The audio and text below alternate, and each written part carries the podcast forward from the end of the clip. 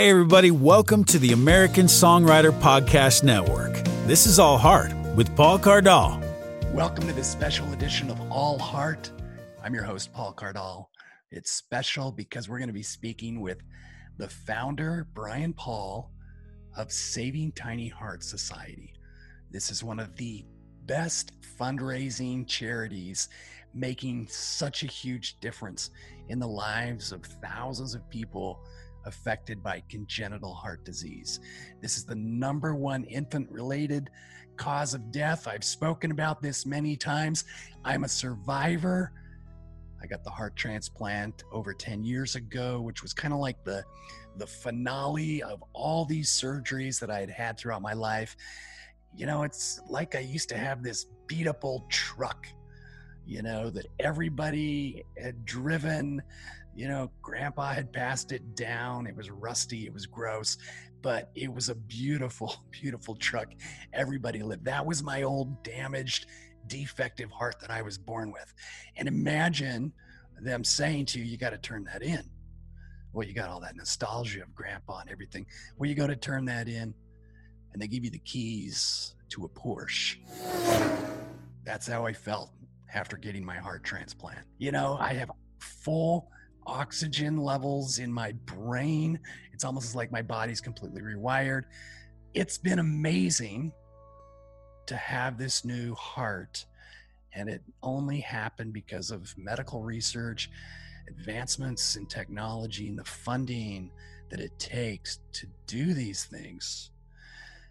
After the, the transplant, I, I so many people, so many people, you, I know many of you prayed for me to be alive, and there were so many people that contributed to our our family. There was a fundraiser that I wanted to figure out how to give back. And so I was actually in the intensive care unit recovering from the transplant when a friend of mine says, let's do a concert at Abravanel Hall. This was ambitious because this is the symphony hall and the most, you know, popular place to hear a symphony in Utah, and I hadn't played it yet, so I didn't even think I could sell, you know, a thousand seats. We planned the concert. It was amazing. Everybody came. It was one of the most inspiring events. We raised sixty-five thousand dollars. We took that money and we gave it to the Salt Lake Community College to create an endowment so that there could be scholarships for people affected by congenital heart disease. And why did I choose that? It's because I know a lot of people that because of their chronic illness, they aren't sure if they're going to live. They're not sure what their situation is. And so they don't have goals. They don't necessarily always focus. And I wanted to be one to say, listen, you can survive. Change your mindset. Let's focus on getting an education. But then you have all these medical bills. So how are you supposed to pay for college? That's why we did this. We want to help. And you can find out about this scholarship on my website, paul cardall dot com. Those of you that are in the Utah area or surrounding those areas, it is a full ride scholarship available to you who are affected by congenital heart disease.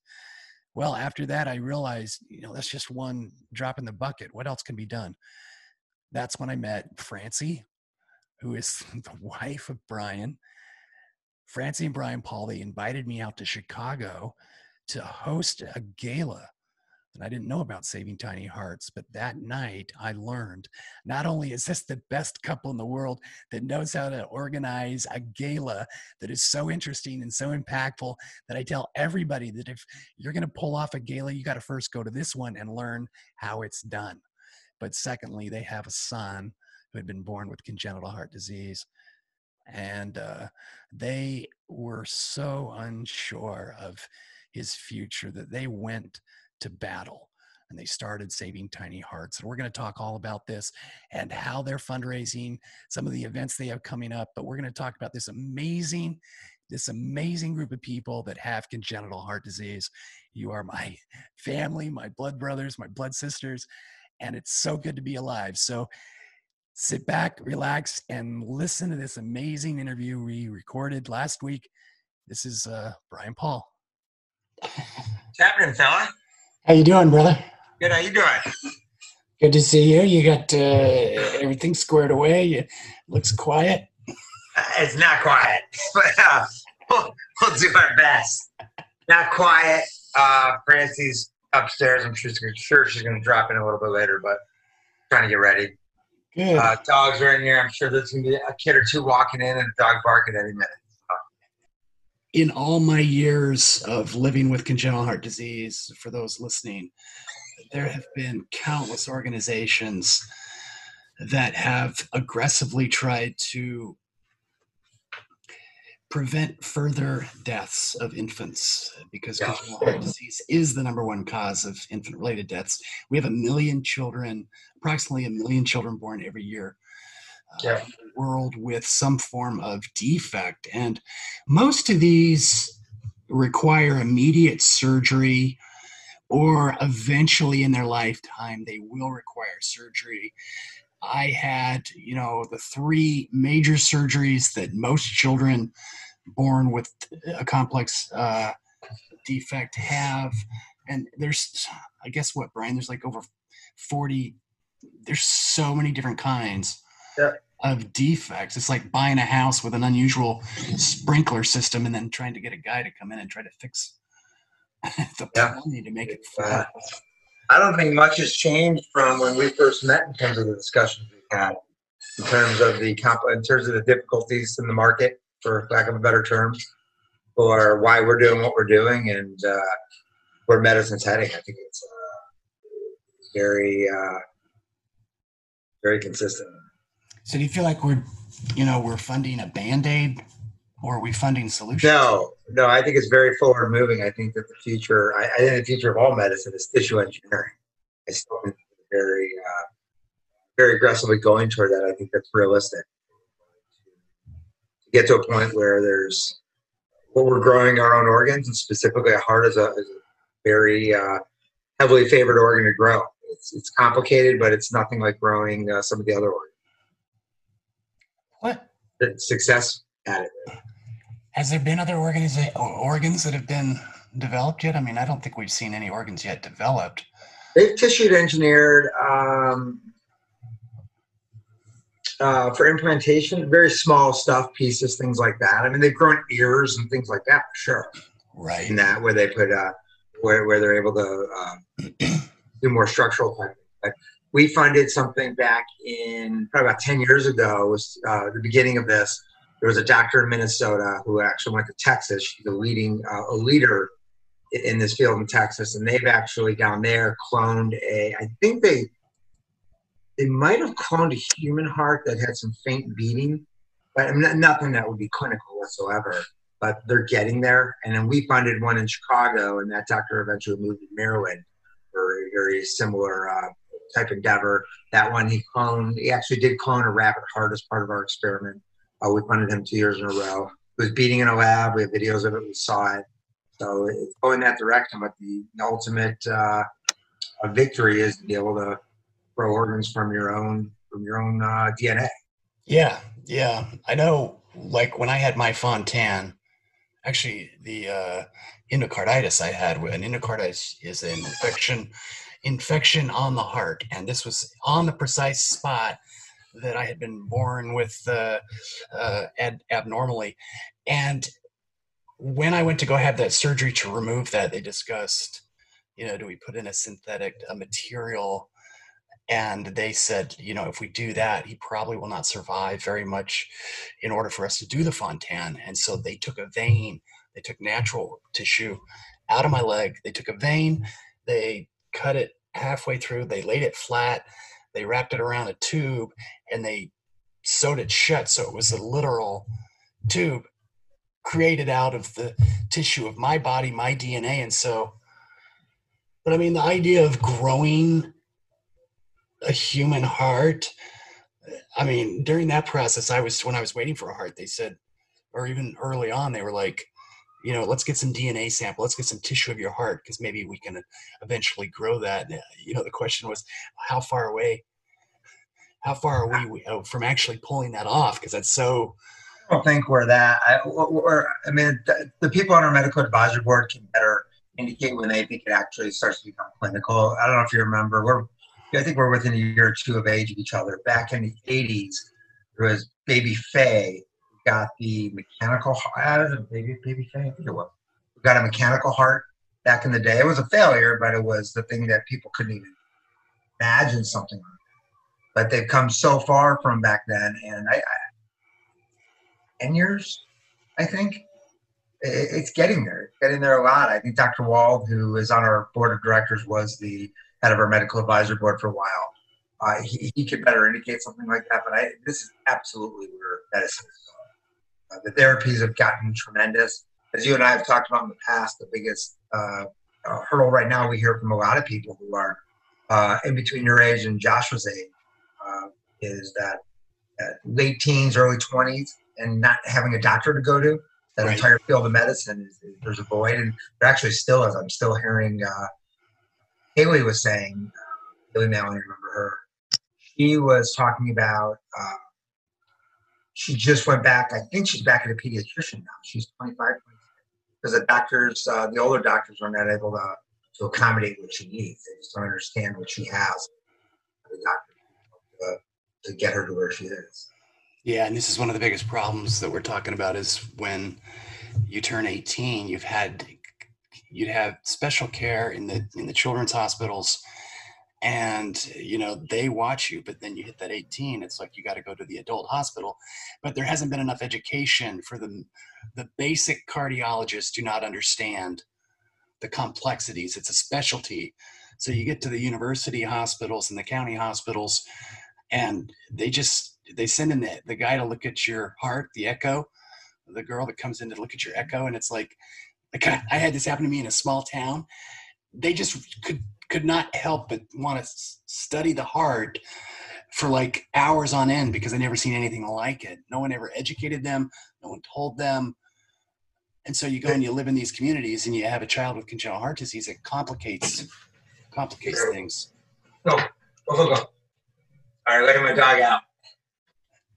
Tell you what, you're lucky to have grown up where you did, and we're very fortunate to be to, to live where we are, where there's where there's medicine that's in the, the front wave of the wave, front of the wave. And imagine all the people that don't have access.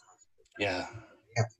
Medicine is not equal in the country. It's not a matter of uh, where, where you're at politically. It's just reality. There's only there's only one best, and there's only a handful of of the top tier doctors, and there's a bunch of doctors don't have that information and don't have that experience and just get tears. So the uh, best medicine, you, you're so lucky to have grown up in uh, Salt Lake City like you did, and we're in Chicago, and it's, it's we're fortunate. That's why we do what we do, the fund medicine. We're funding around the world. We funded now in four, five countries, something like that. And we want the best medicine to be out there, the best therapies, the advanced um, uh, things we can come up with that are relevant for. What's one? What are some of the uh, recent research projects you guys have funded that have completely changed the the way of Boy, doing things? This is. Uh, it's funny you asked me that. I'm probably the wrong person to ask that. I we and, and I say that because and it's. Actually, an estimate, I think, to, to what I love about our organization is we don't have any saying where the money goes. It is absolutely a medical advisory board, one hundred percent that dictates it. They are completely autonomous. They make the recommendations. We fund what they say. That it is so uh, ingenuitive and so complex this stuff that I, I mean, I'm understanding a little bit of it, but it, it's very, very complex, uh, uh, complex yeah. studies that they're doing.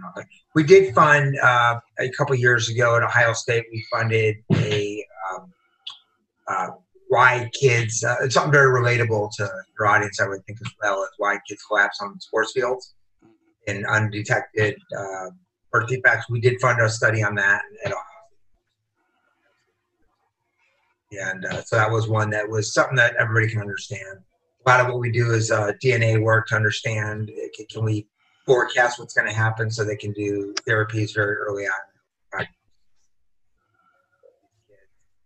Uh, we did fund the, uh, the heart uh, tissue growing one a few years back. Uh, on our website, all of them are listed.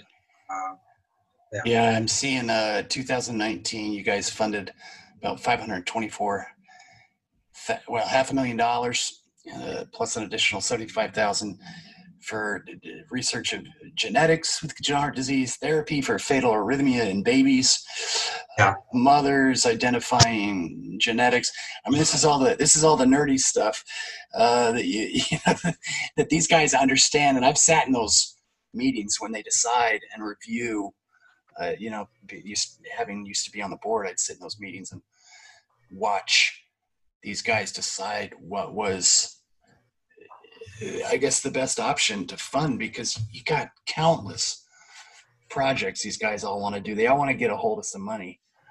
We all, the money's scarce. The government is definitely cutting back on research. And uh, what we do is very rare. There's not a lot of people who are funding congenital heart defect research. Yeah. Congenital heart defects is not a very desirable um, place for corporations to put their money. They don't put it there. They put it on onset. They put it on unhealthy lifestyle type heart issues, uh, late in life heart issues, because there's the population is much bigger. Uh, most people in the country will end up having it, so they put their money there. Where you are the anomaly, absolutely. When you were growing up, kids to get to eighteen was, was novel. It just didn't exist. So corporations back then weren't putting any money into this general heart defect uh, research or therapies or medicine. The money wasn't there. Just the kids weren't living, so it wasn't worth. The population wasn't there to make the investment. Sad, but it's just the reality. So all the money went there, and now it's it's not. They're doing much much better now. The average life of, of kids uh, age bands from when you were growing up to now is double, triple, and uh, so medicine has come a far far far way since then. Uh, there's a lot more to do. A lot more to do. There's a ton to do. I mean, you constantly we're constantly having children born with a, uh, you know, an abnormality. But the, the thing that's amazing is, you know, like when I was born, uh, my mother had there was no detection in the womb. Where now you can detect in the womb whether your child is going to have a a, a defect. Did you guys know when Joshua? Nope, they missed you, it. They missed it. This is actually the story of our entire uh, our entire founding of Saving Tiny Hearts. Yeah. I don't know if you recall this one. Uh, Joshua's doctor, uh, uh, Francie's doctor, Joshua wasn't there yet. Francie's doctor was uh, this typical North Shore Chicago doctor, just very lazy. And uh, they they missed that Joshua has three chambers in his heart and low floor, which is, I don't know how you possibly miss something. So uh, after Joshua was born, four hours later, maybe he had turned ash and blue, got rushed down to Memorial Hospital. Had uh, that's when we found out about his defects. Went through all there, but as part of that, uh, we were really upset. It was our first child, so we had to grow up overnight. And uh, actually went to go see a lawyer. The laws in Illinois allowed for lawsuits based on this. Um, uh, it's not diagnosis, misdiagnosis, I should say, but also just missing something that, that's that's this big. We weren't able to tell if Joshua was going to have any uh, uh, impact of, had they found it, would have been different, but he was without oxygen for several hours of his life. Could have been downtown in the N I C U, uh, in the I C U when he was born. He wasn't, so he was born.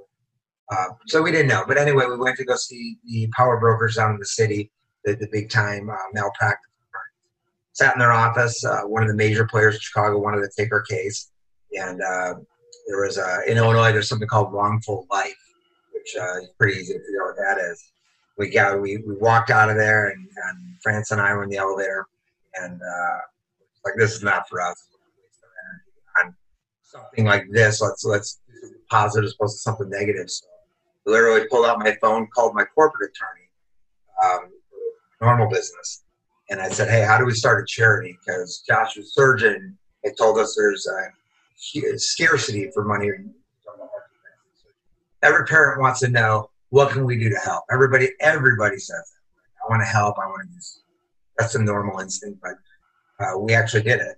And uh, called the lawyers and how do we start a charity? And literally came up with it and started it pretty much in the elevator on the way out there. So that's actually how we started it. Had had they not missed what Joshua had, I don't know if we hear it today. So it's it doesn't really. Yeah, yeah. It's all been grassroots. funding. In essence, yeah, one hundred percent. Your community and people from around the country that have gotten involved. Yeah. Uh, Bret Baier, the anchor at Fox News, is involved. What was the connection there? How was Bret? Uh, so Bret Baier, Haley Mallon, who, um, you know, uh, Haley and Bret's wife come from the same community in the Chicago suburbs. We just met a bunch of people out that way. And I think that's how we made it. I'm pretty sure it came through. Uh, but Bret, Bret Baier has been wonderful. Uh, very non-political, in our, he's non-political, I'd say. But uh, yeah, we're not a political organization anyway. We have people all over the spectrum. We all, uh, it, it, it, like any disease, it doesn't discriminate on. Sure. That's been absolutely wonderful.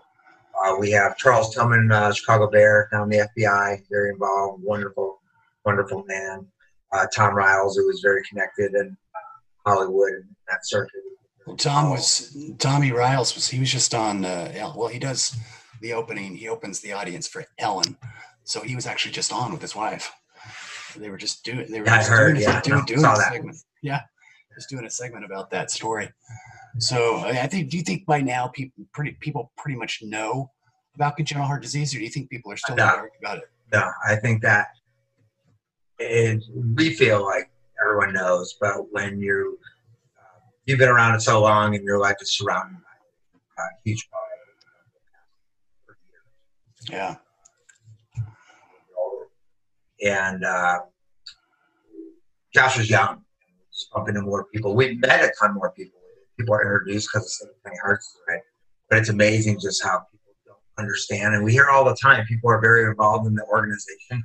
That probably the most common term I hear is, we had no idea about this fact or that fact. The thing that's difficult for our cause and all, all these, I love charity in general. One of the things that we say, even when we're doing a pitch or a speech somewhere, that even if someone's not going to support our charity, to support a charity is very important.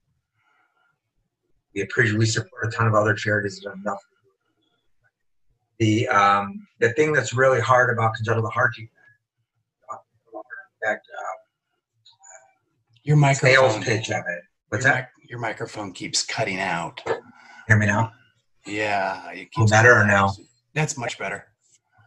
So the, the thing that is um, very hard for us is that congenital heart defects, just looking at, if you were to see Joshua now, uh, he is uh, a normal kid. You would have no idea looking at him, congenital heart disease.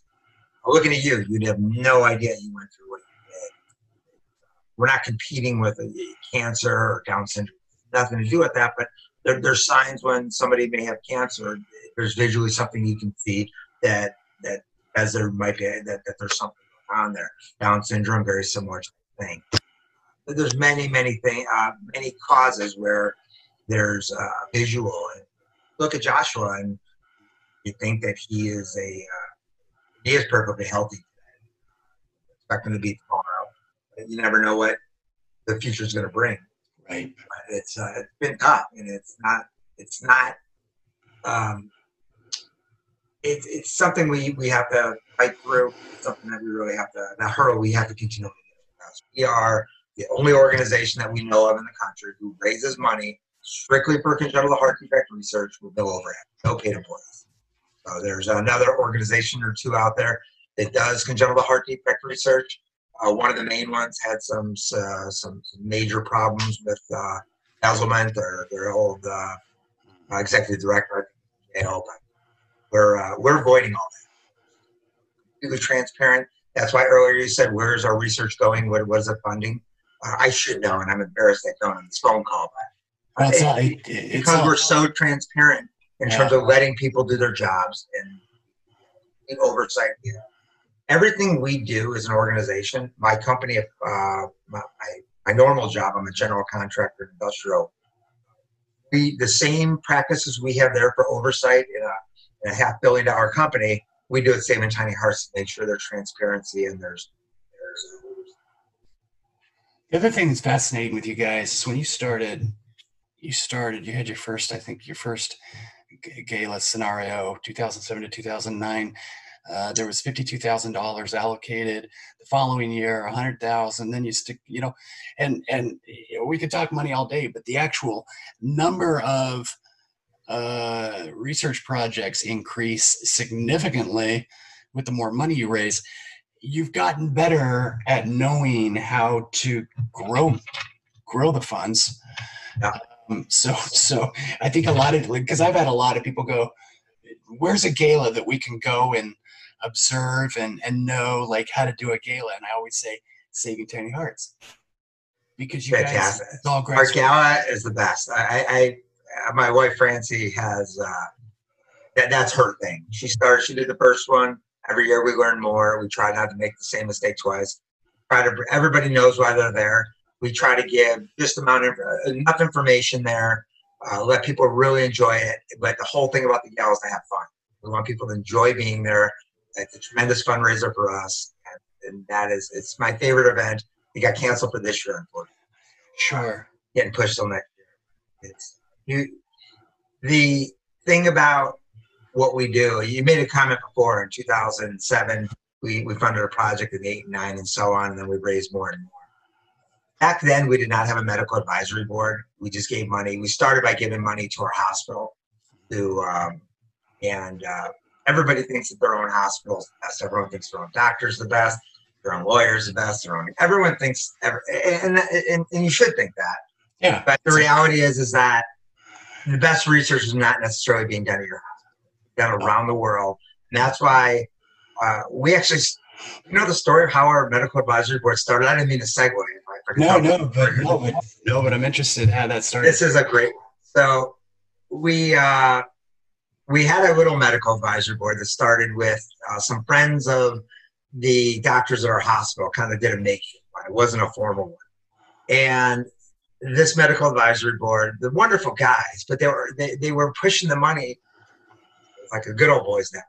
And a lot of medical advisory boards end up this way. And that, that was really, uh, as I learned now, I'm back. So we had, and I hope Lauren Wald watches this video because this is uh, this is all about him. So he applied for a grant, heard about us, and he was denied for his grant because for those, he was, for those listening, Lauren is uh, head of research at Ohio State. But Lauren Wald is who's now on our board of directors, and that you'll hear that story in a second here. Uh, Lauren is a very renowned researcher in the country. He's got his uh, bunch of labs at the Ohio State University there, well respected throughout the entire uh, medical community in, in research of heart-related topics. Yeah. So, uh, Lauren actually doesn't get funded, and he calls us out. He goes and reaches out to Larry Kluge, the chairman of our board, and starts going, this is the first grant I have ever been denied. And, and he, he's... He's very direct. He's not pompous and arrogant like that, but he's right. He was right in this case. And he goes, your, uh, what, I don't know, I shouldn't say any bad words. I'm going to try to throw it out here. He goes, uh, um, your, uh, your process is baloney. Uh, you're, you're, you're funding the same circle of people. We had no insight to that. This is very early on. This is a long, long time ago. This is a mistake so many people raising money end up doing. You end up just donating to the hospital, which fifty percent goes to the house, fifty percent goes to the project, and the project might go to going to overhead. I mean, it's just people don't know where their money's going. That, that is a reality what we do. But Lauren calls out Larry, and Larry calls him out back. Larry goes, if you don't like how we're doing it, then put your money where your mouth is and head up our medical advisory board and show us how to do it. So we literally disbanded our medical advisory board the next day, called Lauren in. Lauren brought in people from across the country. And he brought in N I H-type protocols, National Institute of Health protocols, which is the, the benchmark of all uh, research in the world. And uh, so now our, our medical advisory board is, is a, that was the grassroots of it. And now we have all N I H protocols, how we judge it, uh, how we do our, our review meetings. And so it all started, and Lauren headed that up for a handful of years, and he stepped off, and uh, we rotate that on purpose so we don't get that. that mentality of uh, being a good old boys network and rotate people on. You have a certain amount of time you can be on there, but Lauren is actually now on our board of directors. That all started from us thinking that we knew best on where to listen to the people directly in our lives on what to do with it. And uh, that's how we ended up with our medical advisory board and the lovely Lauren Wald into our life. That's amazing. he's an amazing person. What he's uh, yeah, what he's accomplished, and uh, your website saving tiny hearts dot org shows all of the uh, the advisory board, and these are some of wow. So Doctor Farah Sheikh. Yeah, she's at San Diego State, I believe. She's in San Diego. I think it's San Diego State. She was uh, on the board, then she went to pro tempore, and now she's the head of the medical advisory board. Our website's getting actually redone. We're rolling out the new one in December, so please disregard the uh, visuality. Uh, it's lacking, and uh, some of the content needs is uh, is stale right now. So the main thing on our website, literally, while we're not shutting it down now and putting the new one up, we have a, a uh, Uh, a fundraiser in December that we've signed up is on the website right now for. So the uh, the medical advisory board. What's the what's the number one lesson you've learned fundraising? What's the that other people can apply when they go out there and try to, you know, change the world? Oh, schmoly! Like, what's one wow. one thing that you're glad that you discovered in fundraising, and maybe one thing that just you, you wish you had known? Well, let me, let me start by saying our organization specifically has a um, has something that a lot of organizations don't, which is we are one hundred percent volunteer-based. You're not getting paid for something. Just to find the right group of people that are going to put in the necessary time. There's no accountability. If you don't do the job, you really can't hire them. I mean, you can, but uh, it's volunteer work. Hardest thing to do is to hold people accountable and do, to uh, motivate them, and to have people who have a like mind are like-minded to to have a common cause. To uh, don't learn from your mistakes. That, that that's you have to do. You have to have an open mind and really self-reflect and understand the things you've done that that didn't work and learn from them and don't repeat them. And that's why our gala is so good, is we try not to repeat the same mistakes, learn from everyone. Um, be nice to know some really, really, really rich people. That would that would help. So we, we, we don't quite we don't quite have that crowd yet, but uh, we're working on that. Um, yeah, that's a that's a whole nother world of uh, fundraising that uh, uh, people try to tap into. Um, and it's really until they have somebody in their family, and they probably do. It's just a matter of connecting to find out who who has a child with congenital heart disease. I know, because early on, you guys, your wife Francie started trying to find everyone that was somewhat of a celebrity who is known, and brought them to the gala. Um, you know what? I take that back. Uh, before. I was completely wrong on how we met Bret Baier. Can I jump in real quickly here? Yeah, oh, we I totally screwed that up. Okay. So the people in Barrington knew Bret Baier. That's not how we found him. Okay. I had somebody from work, uh, a steel subcontractor of mine, Lee Carboy. I'll just throw his name out there. Lee sends me this article, and on the front of People, this is after Joshua was born, on the front of People magazine is Bret Baier, and his son was born, uh, Paulie, was born with a congenital heart. Mm-hmm. So it had nothing to do with the people out uh, west. That was actually after the fact. And they introduced us to Haley. It was the exact opposite. So Francie emails Bret Baier out of nowhere and says, um, uh, tells him our story, our, our son, Joshua Bennett Paul, uh, born with a congenital heart defect. We have a gala coming up. We're very small at this time. We're we're, we're not a mom and pop shop. Our, we are. Our galas were always, were always bigger than we were at the time. They were, they were much more impressive than probably the organization as a whole. So she emails Bret Baier, and Bret Baier responds, and he he later tells a story. And he tells it at the gala that uh, he gets a thousand emails a year asking, being asked to come speak at events. So he, he he would like to respond to all of them and do all of them, but that's just not realistic. So, but there's something about this one that he goes and homes and talks to his wife, and he goes, Francie Paul has asked us to do something that's very near and dear and new in our lives, to come to the gala. And he goes, my son is Paul Francis. And Francie Paul, they just emails, like it's a sign. So Bret Baier, who was at the time, I mean, he, he's always, he's been big for a long, long time, but he was he was really coming to his own about that time as well. Yeah. A huge name. Ends up responding. He says, I'll do it. So that's actually how we met Bret Baier, was Francie. And Francie, did that. That's how we pretty much meet everyone, to be honest.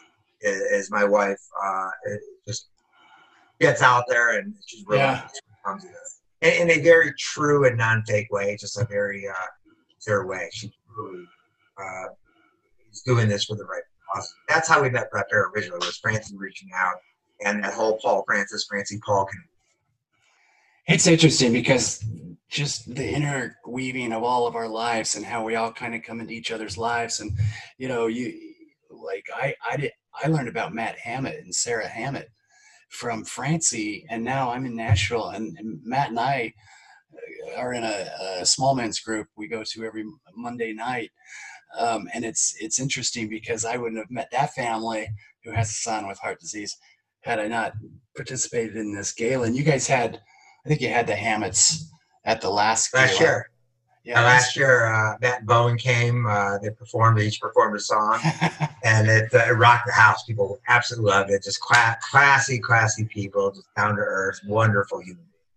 Did you get a chance to see their documentary? I have not seen it. Their documentary? They did a doc. It was the official. They were filming it actually. It was a gala in it. Ah, uh, they had cameramen with them at the gala. Actually, they were I filming the whole thing. I didn't realize it was all put together. I knew they were doing a. Uh, Uh, something there. It's the official selection of uh, Nashville's Film Festival, and, and okay. they're, they're locking up some distribution. But it is, I think it's the first full-length documentary that goes behind the scenes of what a, what a family experiences. And I'm very hopeful that people will see it because that will shed a light. And if there's a way to utilize that with Saving Tiny Hearts, I think it can help tap into that, some some markets for you guys. For uh, sure. I'll definitely check it out. I love it. They're, they're wonderful. Just, just very Hamish people, very kind people. Yeah. I think that pretty much wraps it up. Just want to really get people aware of Saving Tiny Hearts because it's so near and dear to me. And a couple of years ago, we did a we did an album. Are they? Has Anthem been sending you money? When yeah, every, I mean, it's, it's like clockwork. It's like clockwork. Okay, it comes okay. out of Can it's out of Canada, I believe. Correct. Yeah, they are a Canadian company. We get emails um, every so often. We just got one the other day of uh, we found you through Paul Cardall, and okay. and I believe it's through the disc as well. We get that a lot, uh, so many a year from that, and always just kind things. And it's usually just. Uh, Maybe a small donation to companies, more just comments. We met you through Paul Cardall. We love his music and uh, wish you guys the best. And things like that. Very nice comments. Penny, pennies add up. They do. The, the, the disc itself, it's still selling because we're going to sell regularly. So.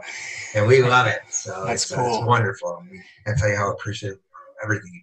Yeah. Well, if people want to know more, again, go to saving tiny hearts dot org. Uh, learn more about this. You got to get to one of these galas because it's it's my favorite. It's my favorite gala. My we, favorite uh, gala. You, you need to get up there next time. That's in uh, next. It's in the October twenty-first. I think we have. Okay. Very funny on that. But can I, can I plug our our our, uh, our tournament in uh, December? Heck, oh yeah, good. good. Uh, I was I was thinking it was like right around the corner, but if it's in December, we'll be December fifth. Okay. December fifth, online charity poker tournament. It's uh, it's on our website. The registration there.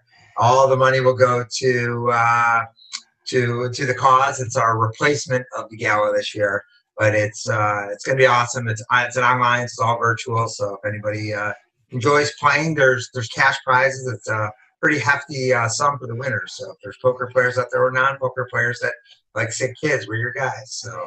That's brilliant. Uh, That's brilliant because you can, you know, you can't go to a gala, but you guys did a very successful poker poker yeah. uh, at the gala, and now you bring it virtually. I mean, people yeah. are getting on and playing solitaire and Texas Hold'em, anyways. So yeah, well it is. It's a Texas Hold'em tournament on uh, online, and it's an app uh, that you download on your phone. I think they're gonna. We have a company actually helping to uh, to, to to put it together for us. Uh, the Who monitors actually have been made up online and helps the. Running for us, but they're. Uh, I think we're doing Zoom uh, meetings and all that, so your tables will all be Zoom. So there will be some interpersonal communication on it too. So. Yeah, December fifth. December fifth, Saturday night. I think yeah. it's six P M Central. It's on the website right now. The registration, yeah. but it'll be. Uh, it's. It's. I think it should do very well. I've never been to a, uh, a charity poker tournament. I've never played poker in my life. Uh, hey, you want to play? Yeah, well, uh, you know, it's it's the culture. Uh, it's, yeah, no, no, I, it's the religion I, thing. But at the same time, I'm.